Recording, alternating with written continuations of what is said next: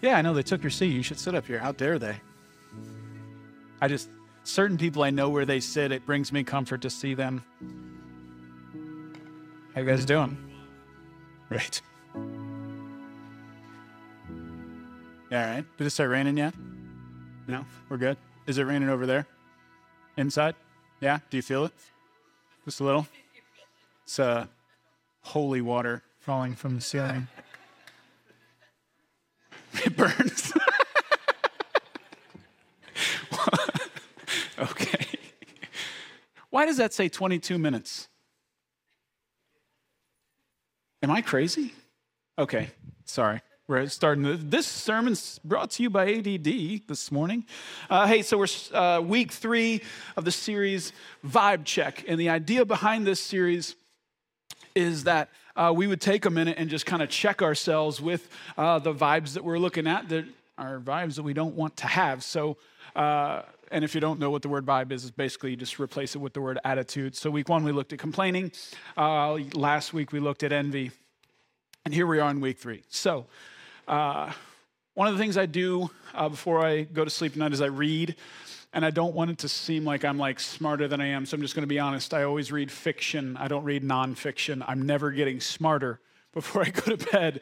Um, and usually, I'll even be more honest. Uh, usually, it's a fiction book about that usually has like dragons or swords in it somewhere. Like those are always those are the kind of fiction books that I really like. Um, so a good story always has uh, a main character who. Um, there's, there's usually two things going on. On one hand, they have like a conflict on the outside that they have to overcome, right? But also, there's a conflict on the inside that they have to overcome as well, right? Those are the best kinds of stories. Those are the ones we really, really resonate with. The ones where, um, yes, they're overcoming something in the world, but they're also overcoming something inside of them. Uh, and by the end of the story, they're different than they were in the beginning, right? That's a huge part of what makes a story uh, compelling to us.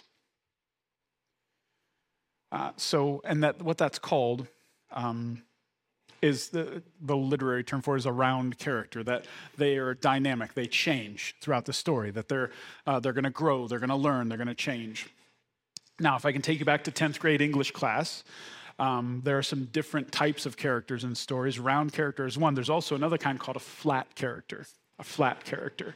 Um, you could probably guess, a flat character does not go through any kind of transformation through the course of the narrative. They stay the same, they're predictable. Once you learn about that character, they kind of, you know what you're to expect out of them. Classically, just think of like a character who plays the role of comic relief. They're always going to be the one to make light of a situation, to drop a joke, and they do it throughout the entire story. They never grow, they never change, they're just always that thing in the story. Some examples uh, Harry Potter, Crabbe and Goyle are flat characters. You know, Draco Malfoy's buddies, his lackeys, they, they don't change, right? They stay the same throughout uh, the story. Um, Spider Man's uh, best friend, Ned, he's a flat character, right? Generally, he, he plays the role of the kind of the idiot who, who makes the joke all the time, right? He changed a little bit in the last one, but for the most part, you know what to expect when he opens up his mouth. Um, if you do remember 10th grade English class, uh, Miss Maudie from To Kill a Mockingbird was a flat character, I'm sure you remember her. Uh, and then, really important that you remember this one um, Gretchen and Karen from Mean Girls. They, they were flat characters. They didn't change, right? They would stay, say the same, stop, stop trying to make fetch happen. It's not going to happen, right? Like Karen was really like to, to play the role of the ditzy friends of the evil. I'm going to stop talking because I'm going to reveal that I know too much about this movie. I want you to at least not think that. Uh, characters stay the same. They serve a purpose in the story, right? But the purpose is one dimensional and they, you always know what to expect. Let me ask you something. Which would you rather be? Would you rather be um, a main character, a round character, or would you rather be a flat character in your story? That's not fair. Of course, of course, you have to answer. I want to be a round character. Uh, you you want that main character energy. Um, you want to grow.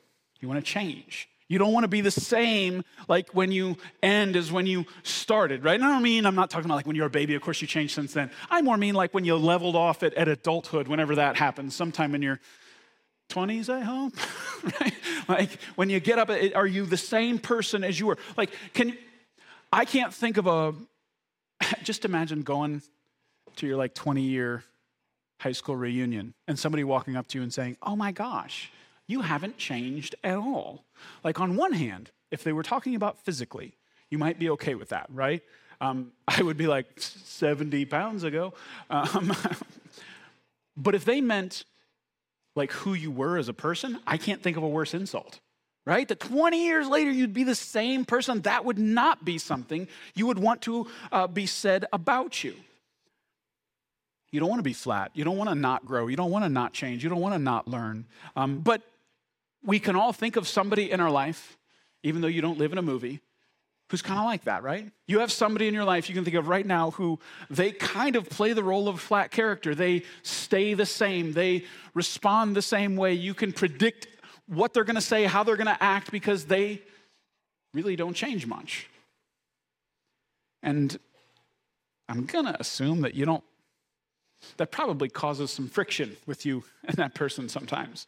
Um, you don't want to be a flat character. You want to be a round character. You want to be a main character. So I want to talk about a vibe today a vibe that will stifle your growth, a vibe that will stop the change, a vibe that will suppress that main character energy that you actually want to have in your life.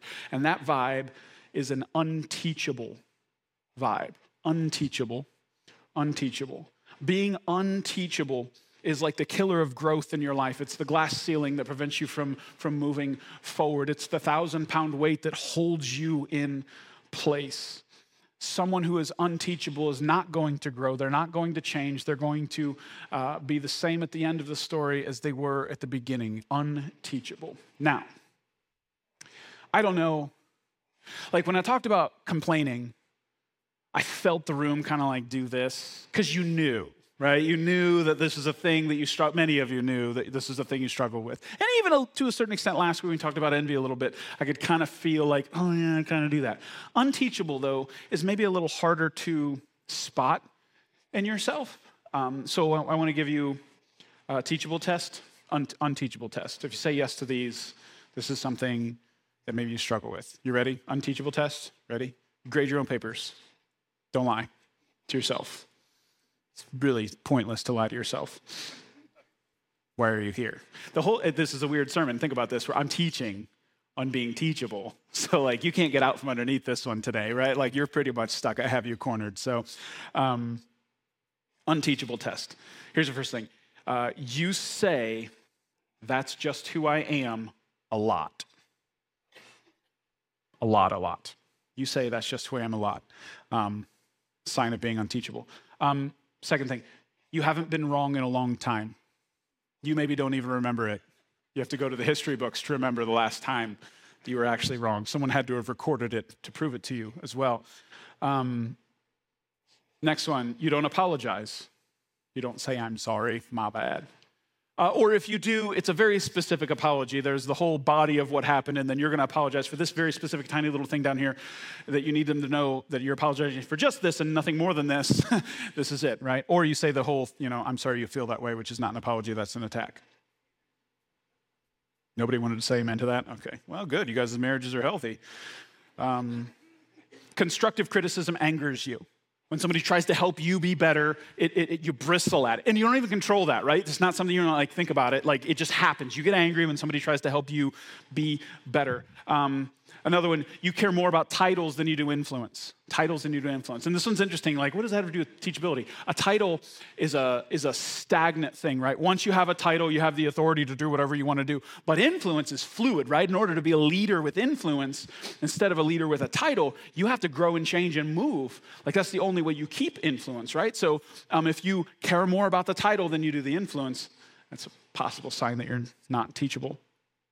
Uh, when you hear something or read something convicting, you think of other people who need to hear it, right? like you're going to share that sermon, you're going to suggest that book. You don't take it to heart, you want to give it to somebody else. Um, if you're 99% wrong on something, you will focus on the 1% that you're right on. okay, married couples, look straight ahead. Just look at me. This is a safe, safe place. Um, but you know, you like you have a whole like there's an argument and you got percentages of where they go, and you got that one percent that you're right and you're 99% wrong. You just stare at that 1%. That's unteachable. Um, if you consistently feel the need to add something to what someone has said, This is my favorite one. So, like, and it, it, not all the time, but if you always are doing this, if you're always saying, yeah, and um, just think about what you're what you're communicating when you do that is not only did I know what you just said, I know more than you, right? Like every single if you're doing it all the time, just watch out. Um, if you interrupt others, obviously you don't even care about the rest of the sentence because you already know that. Um, and then the last one, you don't ask questions. You don't ask questions. Unteachable people don't ask. Unless you have an angle, unless you're setting them up for something, you don't ask questions because you don't need to know stuff. So there's your unteachable test. How'd you do? Really good, really, really good. So I don't think this is like a black and white thing. I don't want to say, well, if you said yes to, you know, seven of those, you're unteachable. I don't know. Um, I don't think it's unteachable and teachable. I would like you probably to think of more of it like a sliding scale, like the super, like stubborn, I don't need to know nothing from nobody kind of person way over here, and then the very flexible, person over here who would say, Man, I want to learn a lot. Let's be honest. You're probably neither of those. You're somewhere in here, right? You're in the middle somewhere. If I'm honest, maybe, maybe living over here a little bit, right? And that's, that's the part we, we don't, I don't want to say, well, I'm, I'm just a teachable person. I don't think we should make a black and white statement like that. I think you could talk about working on it. I think you talk about being teachable in some areas and maybe not in other areas, but there's, there's a scale here. The goal would be to get better at this. The goal would be to get better at this. So I want to start with a verse. It's a really important verse. This one, um, especially in this subject, it wouldn't come up if you were like looking up verses on being teachable, but I think this is probably still the most important one. Uh, Philippians 1, verse 6, it says this And I am certain that God, who began the good work within you, will continue his work until it is finally finished on the day when Christ Jesus returns. Now, that verse is awesome. I literally, um, as a pastor, one time somebody gave me a little plaque, uh, like one of those wood ones where the, this verse was like carved into it in cursive. Not really, I think, but um, it was like 10 years ago. It was really, really thoughtful gift. Um, I think it was an insult as well, but we'll talk about that later. Um, it was like an old lady going, Yeah, God's still working on you. But on one hand, this verse is really comforting. If you just read this, what this verse just said is that God's not going to give up on you. And that's really awesome to know that um, He began the good work, He's going to continue the good work, and He's not going to stop until it's finished. That He's never, never, never going to give up on you. And I love that. But there's also another thing kind of built into this. So he said he started the good work, He's going to continue it. And notice when it says that He's finished. It's when Christ Jesus returns. Look around. I wouldn't be preaching if he had. He'd, be, he, uh, he'd get this. Jesus would be preaching, not me, just so you guys know. I'd gladly sit down. So he's not here yet, which means, which means, here's the sentence that I want to ring in your ears.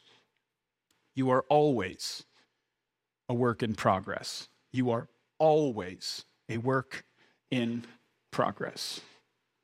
Now, I know, let me just speak to the small percentage of the crowd that's the perfectionist that you're like, eh, you don't like that. I want to like be done. Okay, shut up. But for everybody else, this should be a relief. Shouldn't this be a relief? That you're you're always working progress. You don't have to like get to a point where you're supposed to have it all together. No, you are always a work in progress. I feel like this lifts the burden off.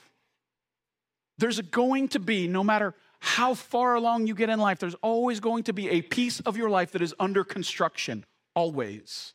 There's going to be scaffolding up somewhere and caution tape somewhere. God's going to be working on some part of you till your dying day. You are always a work in progress. God's not done with you yet. God's not done with you yet.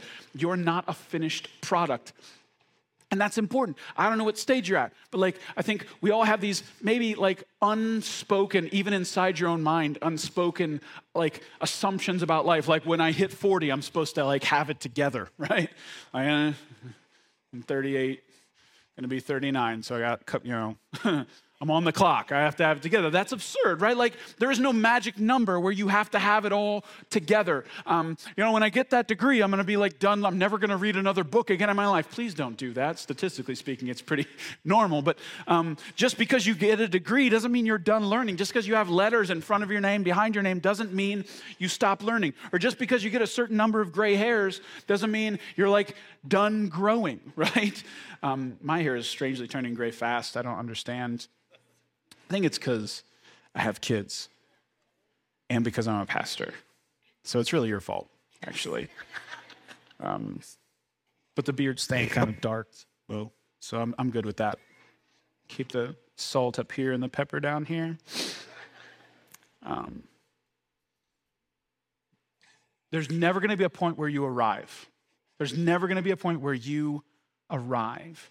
Um, just that mentality alone should make a big difference when it comes to being teachable, I think. If you could just grab that, I'm never graduating from learning, I'm never gonna quit changing. An unteachable vibe is gonna have a really hard time getting a hold of you for, for if you really deep down inside understand that I am always a work in progress. If you really get that, it's gonna be hard for you to become unteachable. So, that verse right there, flag in the ground. Now, I want to define teachability uh, teachability. Uh, two pieces to it one, a desire to learn, two, a willingness to change. A desire to learn and a willingness to change. That is what it means to be teachable. Um, and you need both pieces to this. It doesn't work uh, if you only have one, right? If you have a willingness to change but not a big desire to learn, it's just wishful thinking, right? If, you, are like, oh, yeah, someday I'm going to be better, but you don't do anything about it, that's not going to take root. And then the opposite, I think, is even worse somebody who has a desire to learn but no desire to change, no willingness to change. Those people are the worst. the ones that have all the head knowledge, but their life doesn't look any different. You need both. You need a desire to learn and a willingness to change. Now, I actually believe that um, when God created human beings, that we were like our default setting was that we were teachable. I actually think that was a part of who He created us to be. But uh, when sin entered the world and, and the world broke and we broke, that there was like a disconnect now that instead of being teachable, we kind of became unteachable, and there are now things in the way of us becoming teachable. So, what I want to do today, I want to give you three things that block a teachable spirit in your life. So, this is my mentality, and maybe it's wrong, but like um, I believe if you remove these things, being teachable will flow. Um, but if you allow these things to stay, it'll, it'll block it. So instead of needing to create a teachable spirit, I'm just going to talk about it in terms of allowing one to flow in your life. And if you say, How do you know that? I don't know. I'm still flexible. I'm still learning. I'm still teach, teachable. I'm just kidding. Um, three things. One person got that joke. Thank you. Um, Three things that will block a teachable vibe in your life. All right, first one. I was sitting in my chair this morning, drinking my coffee, fighting with myself over what I was going to call this first one. Um, I rewrote this whole section because I was arguing with myself about it. So what I've decided is I'm going to call it the thing that you would expect, and then I'm going to I'm to explain why I wanted to call it something else. Um, so the first thing that will block a teachable spirit in your life is pride. Of course it would, right? Pride, you know that the prideful person does not want to be taught anything, and it's, it's because of their pride. That, that's an obvious block, right? But um, here's what I wanted to call it. And the reason I struggle with this is I actually think they're very similar. Actually, like one actually is inside of the other one, but um, you might disagree. But what I really wanted to say is that the first barrier to being teachable in your life is insecurity. Insecurity. Um, insecurity can cause you to be unteachable. And I think pride and insecurity are inseparable. Now, maybe you don't maybe you don't like that because you would own insecure, but you wouldn't own prideful. Um, and here I am saying that they're the same, and you're like, "How dare you, sir?" Accuse me of this. But let me explain how I think they're very similar. So, classic insecure person. Can you like imagine them in your head? A classically insecure person right now. Um, what are they like? A little bit socially awkward. No offense. A little bit socially awkward. Um, don't make eye contact very well, uh, has kind of an I can't attitude when it comes to things, low aspirations, no aspirations. Criticism will just cause them to crumble into a pile. Um, they won't accept praise or compliments. They take everything a little bit too personally. They don't laugh or joke at themselves, right? That's the classically insecure person. Um, but I want to I want to paint another picture of a person who is also insecure, but it's not as obvious. This person is arrogant. This person is defensive, kind of thinks everybody's out to get them a little bit. This person's a know-it-all. This person's a much more aggressive. If this one was quiet, this one's loud. Criticism, they don't crumble under criticism, they get angry at criticism. They bristle at it. They're uh, a gossiper. They tear other people down in order to feel better about themselves. They hate it when other people succeed. They can't give a compliment. It's not that they can't receive one, they can't give one. They would rather do nothing than do something and look bad in doing it, and they hate uh, losing. Both of these are insecure. One is more the obvious classic form of insecurity, but this one's got a hidden insecurity. Now, if you disagree, maybe you're like, I want to call those two different things. Hold up a minute. Hold up a minute, because both the loud insecure and the quiet insecure actually both have the same focus in their life. You know what it is? Self. The quiet one and the loud one both are focusing on themselves. One walks into the room and is, not- is hoping that everyone notices them. The other walks into the room is hoping that no one notices them. Both of their focuses are here. It's all about me, it's all about myself, it's all about how I'm perceived. One likes the attention, one hates the attention, but both are focused here.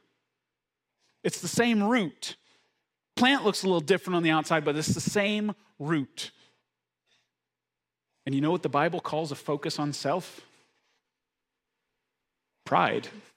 It's like a big part of the biblical definition of pride is a focus on self. One of the definitions I saw, a focus or a preoccupation with self. If that's the definition of pride, it's just a focus on self, um, then insecurity fits, right? And I would say easily, we could easily say the sentence that pride blocks our ability to be teachable. It's a little not as palatable to say that insecurity blocks our ability to be teachable. But I believe one of the main ways pride manifests itself in your life is insecurity. Now, um, this is why when somebody says, like if you notice a prideful person, like an obviously prideful person, like, you know, that loud, arrogant type, we say something along the lines of, man, they need knocked down a few notches, right? We say stuff like that because we think that'll be the answer to their pride. But actually, all that would do is move their pride right? They would flip. If they get knocked down a few notches, they would flip from being the loud kind of, of insecure to the quiet kind of insecure. They're still being knocked down a few notches does not take the focus off of you. Actually, it might make it worse, right?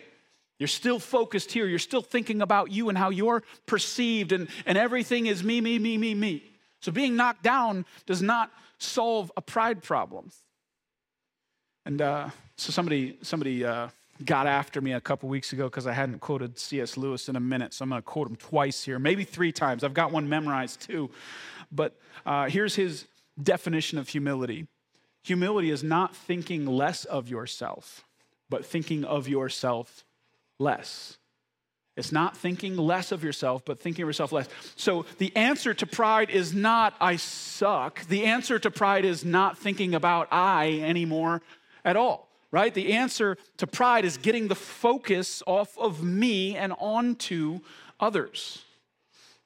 So, one of the things I talk to you guys a lot, I, I, it's becoming a theme. I didn't decide this, it just happened. This is just where we are now. I talk to you about when you walk into a room what your mentality is like right and the reason i do that I, like and i'm just going to keep doing it um, is because i feel like That's a huge part of what it means to be a Christian. It's not just all that stuff that you know. It's like, hey, where it actually matters when you walk into a room and how are you going to act? How are you going to think about people and how are you going to interact with people? What's your attitude? That's where your Christianity actually, like, the rubber kind of meets the road there, right? So, your mentality when you walk into a room.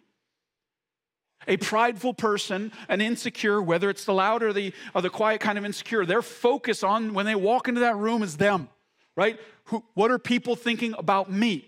Either I want them to notice me or I don't want them to notice me. But a humble person, they're not worried about any of that.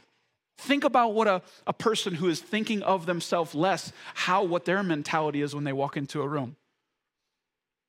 The questions that you would ask then, it's not how's my how's my hair look? You know, it's my how my clothes on. You're not thinking about any of that. You're asking the question, God, why do you have me here? Or, God, who do you have me here for? Like those are the questions you'd be asking as a, as a not prideful person, as, as a person who's, who's leaning towards humility. The focus is off you and onto what God's going to do in that room. Here's, a, here's the longer C.S. Lewis quote. I got a longer one. Here's what he says Do not imagine that if you meet a really humble man, that he will be what most people call humble nowadays. He will not be a sort of greasy, smarmy person who is always telling you that he is nobody. He's not going to be that. Probably, you will think about him, uh, probably what you will think about him is that he seemed cheerful and intelligent, uh, who took a real interest in what you said to him. If you dislike him at all, it's because you feel a little envious of anyone who would seem to enjoy life so easily he will not be thinking about humility. He will not be thinking about himself at all. So, again, the kind of person that you want to be when you walk into a room, it, you, you, you don't want to be prideful. Nobody wants to admit that. But I'm going to say you don't want to be insecure either because what that shows is your focus is on you. And you want to get the focus off of you and you want to be there for what God has you there for. And then my easy jump then is to say that that would be a teachable person, a person who walks into a room asking God, Why do you have me here? Asking God, Who do you have me here for? That person is a teachable person. The person who's insecure, who's all boxed up and worried about themselves, that's a really hard state to be in and learn at the same time. So being uh, insecure prevents a teachable spirit in your life. That's the first thing. Second thing, Second thing that can block up a teachable spirit in your life is a label that you have accepted on your identity, a label. Um, once you, like on an identity level, accept a label, um, it can shut down uh, your ability to learn in that area right? So so for example if you if you accept the label i'm just i'm just an angry person. If you just accept that as a label and that's like who i am now um, what you've done is you've really you've really prevented your ability to learn in that area because you're accept you're saying it's not something i can really learn about. It's just who i am now so it won't matter how much learning you do if you just think it's who you are, right? I mean, you could read a book about being, uh, uh you know, how, how to be a six, a person who's like 6'10, right? You could read a book like, I want to be tall. And you could read a book about that. W- would you, though? Like, uh, you'd be a little intrigued if it like actually promised. that you, uh, you don't want to be 6'10, that's probably a little too tall. Um, whatever, maybe you want to be a basketball player. I don't know. But like, you wouldn't read it because that's not something a book could do because you know that you're not that.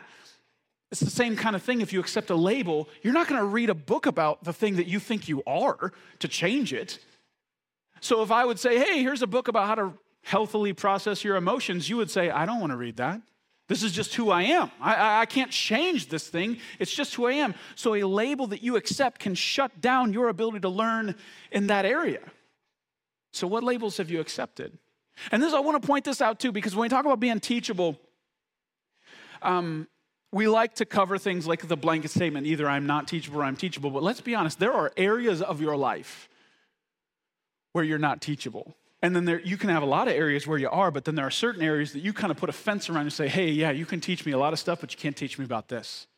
I think that happens to, to, all of us, right? That nobody's like perfectly teachable. We all have areas of our life where we're a little bit more rigid. We're a little bit more, you can tell me all that, but you can't tell me this. And most of the time, these things that we build fences around are pieces of what we've decided are our identity. And we don't want to hear it anymore. But these labels, man, as a Christian, uh, there's some pretty spectacular things that God says about our identity uh, when, we be, when we put our faith in Jesus. Uh, 2 Corinthians 5.17 says, this means that anyone who belongs to Christ has become a new person. The old life is gone, a new life has begun.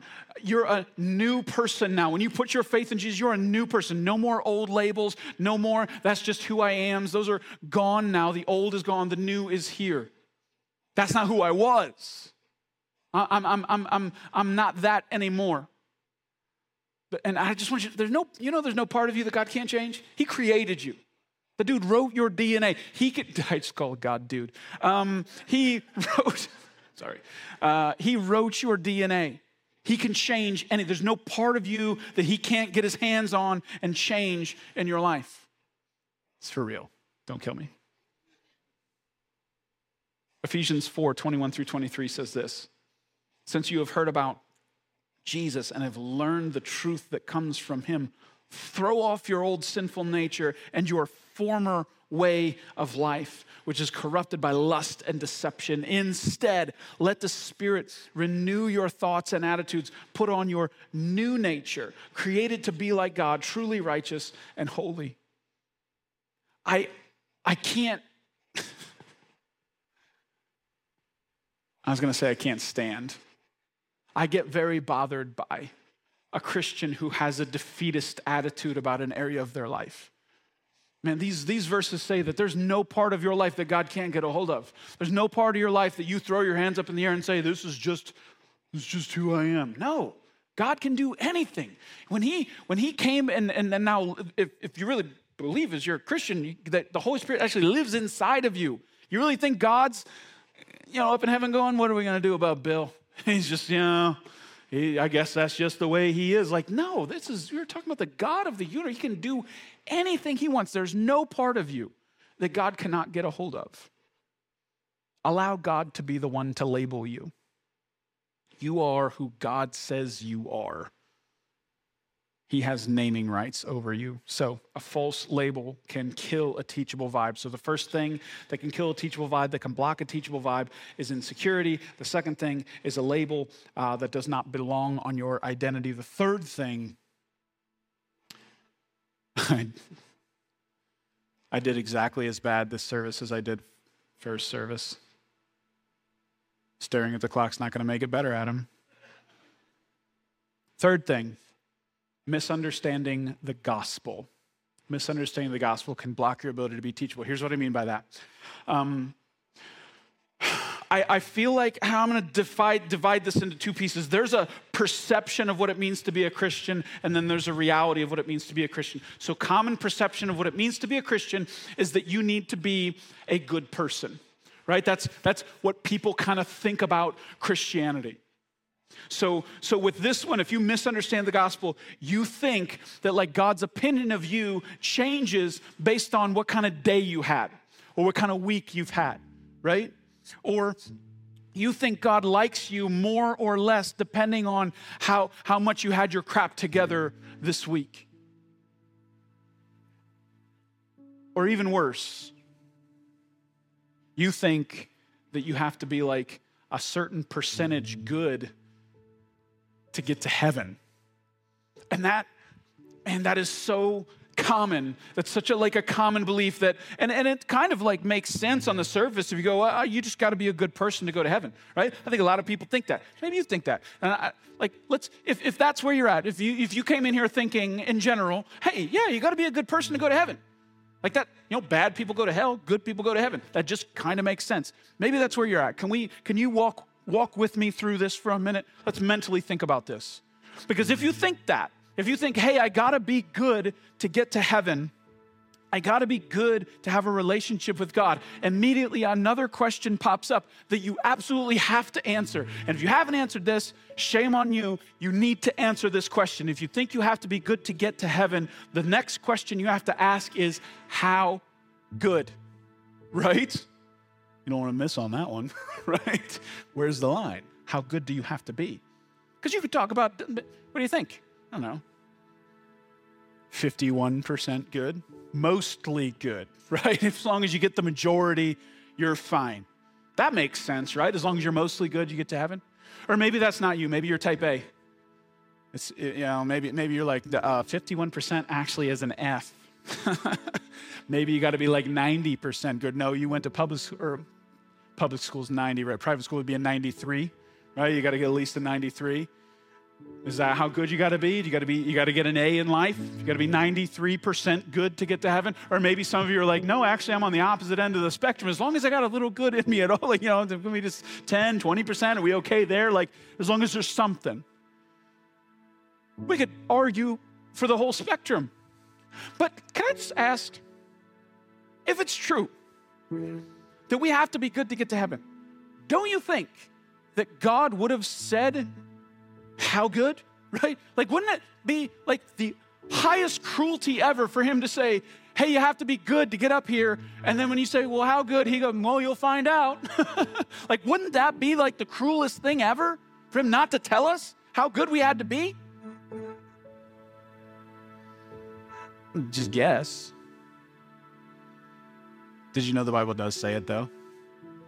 It does. Jesus himself said it. You ready? It's in Matthew 5 48. He said this, but you are to be perfect, even as your Father in heaven is perfect. Shoot. You want to think the other word? Well, you're already blew it. You could say the other word. What does it matter? That's high, right? That's not 20, that's not 51, that's not 90, 93. That's 100% good. I don't know you, but I want to tell you that waved bye-bye to you a long time ago, right? You you failed on that one. You are not that. You're not. And in case you want to argue that, talk to your spouse. Um, Romans 3:23 says this. It kind of puts a punctuation at the end of that. For everyone has sinned. We all fall short of God's glorious standard. So Jesus says you got to be perfect. Romans says you aren't. You aren't. No one has reached that standard. You you haven't done it. The standard is up here. All of us are down here. So what then? What do we do? Eat, eat drink, and be merry. Say tomorrow we die. This is the closest to heaven we're ever getting If you really believe these things. See, this is where, when I say you have to understand the gospel, the first part of the gospel is understanding your current state. You're not perfect, you're falling short of God's glorious standard. This is a huge deal. But the beauty of the gospel is found in 2 Corinthians 5:21. Look at this. For God made Christ, who never sinned, to be the offering for our sins so that we could be made right with God through Christ. So the answer is, is not you trying harder or you trying to make up for the things that you've done in your life. No, what the gospel says is that you're not good enough, but Jesus was good enough, is good enough. The, and God, then here's the beautiful part God gets to keep his standard. He doesn't have to wink, wink, like let you in. Hey, I know you didn't quite hit that, but it's okay. He doesn't have to say that. God is perfect and holy. He can maintain his standard. Jesus lives up to the standard. Then Jesus died on the cross. He lived the life we were supposed to live, and then he died the death we were supposed to die. And this verse tells us that he took our sin. He took whatever percentage you didn't quite hit, he took that onto himself and he gave you his perfection. He gave you his righteousness. And the beautiful part about this is what the Bible says is that you don't have to do a bunch of stuff. you, you put your faith in Jesus and the exchange happens. It's no longer about how good you are anymore, it's about how good Jesus is. And your faith in Him is the thing that enables you to have a relationship with God and a future home in heaven. Man. You know that already. Most of you know that already. But let, let, let me read you another one. Romans 5 8 says this But God showed his great love for us by sending Christ to die for us while we were yet sinners. It's the King James Version. This is so important. So I may, maybe you maybe you haven't come to a place of faith in Jesus yet. This verse is so important to me because what this says is is that you don't have to clean yourself up to come to God. You don't, you don't have to, like, God's up in heaven going, hey, you know what? Um, why don't you come to church for a couple months? Make sure you go to not those places on Friday nights like you usually do. Like, get some, get some good going, and then I might die for you. That's not the way God works. He's not waiting for you to clean it up. He's not waiting for you to stop that habit and then quit that thing. He's not waiting for that. This verse says that He died for you in your worst moment when you were at your worst, when you were at your weakest, when you didn't have anything together, when you felt like a piece of garbage, that's when He died for you. Then, in your worst moment, when you needed it most. He's not waiting for you to get it together. And that's what's so important about Christianity. You, if, if you're sitting here going, ah, you know, I, I want to have a relationship with God, and I, I see what you're saying about Jesus, but I'm gonna, I'm gonna wait. You know, maybe, maybe try to be good for a while. It's not gonna work. No, no, no. This is the beautiful part is that when you put your faith in Jesus, He then goes to work on you. You don't have to work on yourself. God's to work on you on the other side of you putting your faith in Him. That's how it works. So listen, can I, Christians, stop getting this reversed, please? Christians, stop asking people to clean their life up before they come to God. Can we stop? Can we stop expecting people to act like Christians when they're not Christians yet? Can we quit that? Can we just invite them into a relationship with God? Let them know that He died for them in their worst moments and not try to fix any of that crap before they come to faith in Him? They don't need to. They don't need to. You can invite them into a church, into a relationship with Him right as they are. They don't have to do anything. But by the way, like that's so important to me. Let me read one more and then I'll tell you my thought there.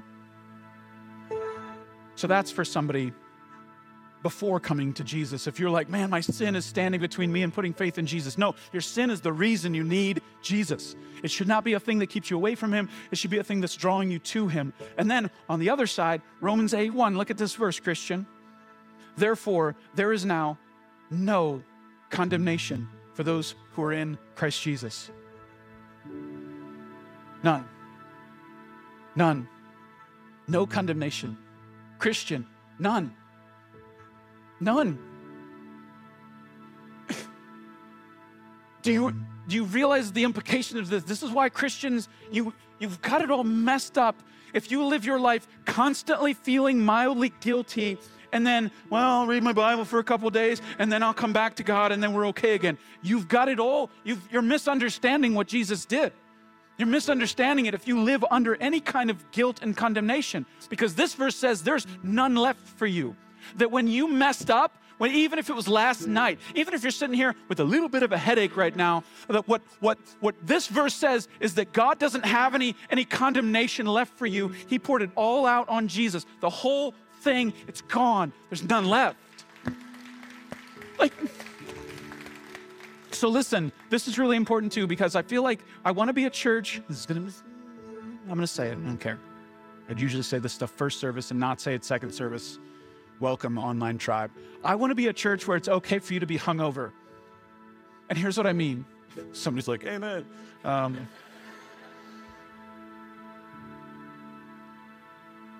it, I don't want you to feel like you have to run from God when you screw up. That's the stupidest thing in the world. That's the opposite of what we believe.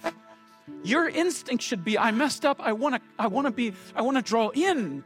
He, he loved me so much. He died for me in my worst moment. Then this one's, this one's not my worst. I, I, I'm going to run to him. I want to be around God's people. I want to be back in fellowship with him. Your instinct should be to run to something that has to do with God, not away from Him. If you really understand the gospel, this should be the first place you come. And that's why I think so many churches have messed it up because somebody's going to say online, like, well, well, see, Pastor, he's a, he doesn't care about sin. No, I just know how to deal with it better than you. I bring it to Him and He died for it.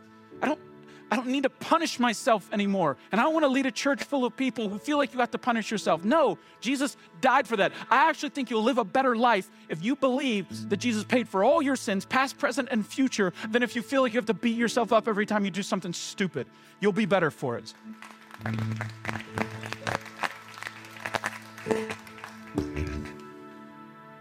So, what the heck does this have to do with being teachable?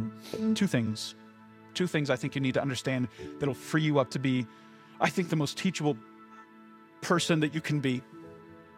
Two truths you need to hold at the same time. We're usually really good at holding one or the other, but you got to hold them both. One, you are deeply flawed. You are deeply flawed. Two, you are deeply loved. They're both true. That God sees you just as you are, and He loves you right there. They're both true. They're both true. And a person who can live that way, a person who knows that I am a sinner, that I am always a work in progress, that, that I can't get my stuff together, but I have a God who loves me and, and, and is working on me. That person is the most free person in the world. That I don't have to punish myself. I don't have to, I don't have to beat myself up or read my Bible for a week straight before I feel good. No, I know that I can run back to God the Father immediately. Immediately.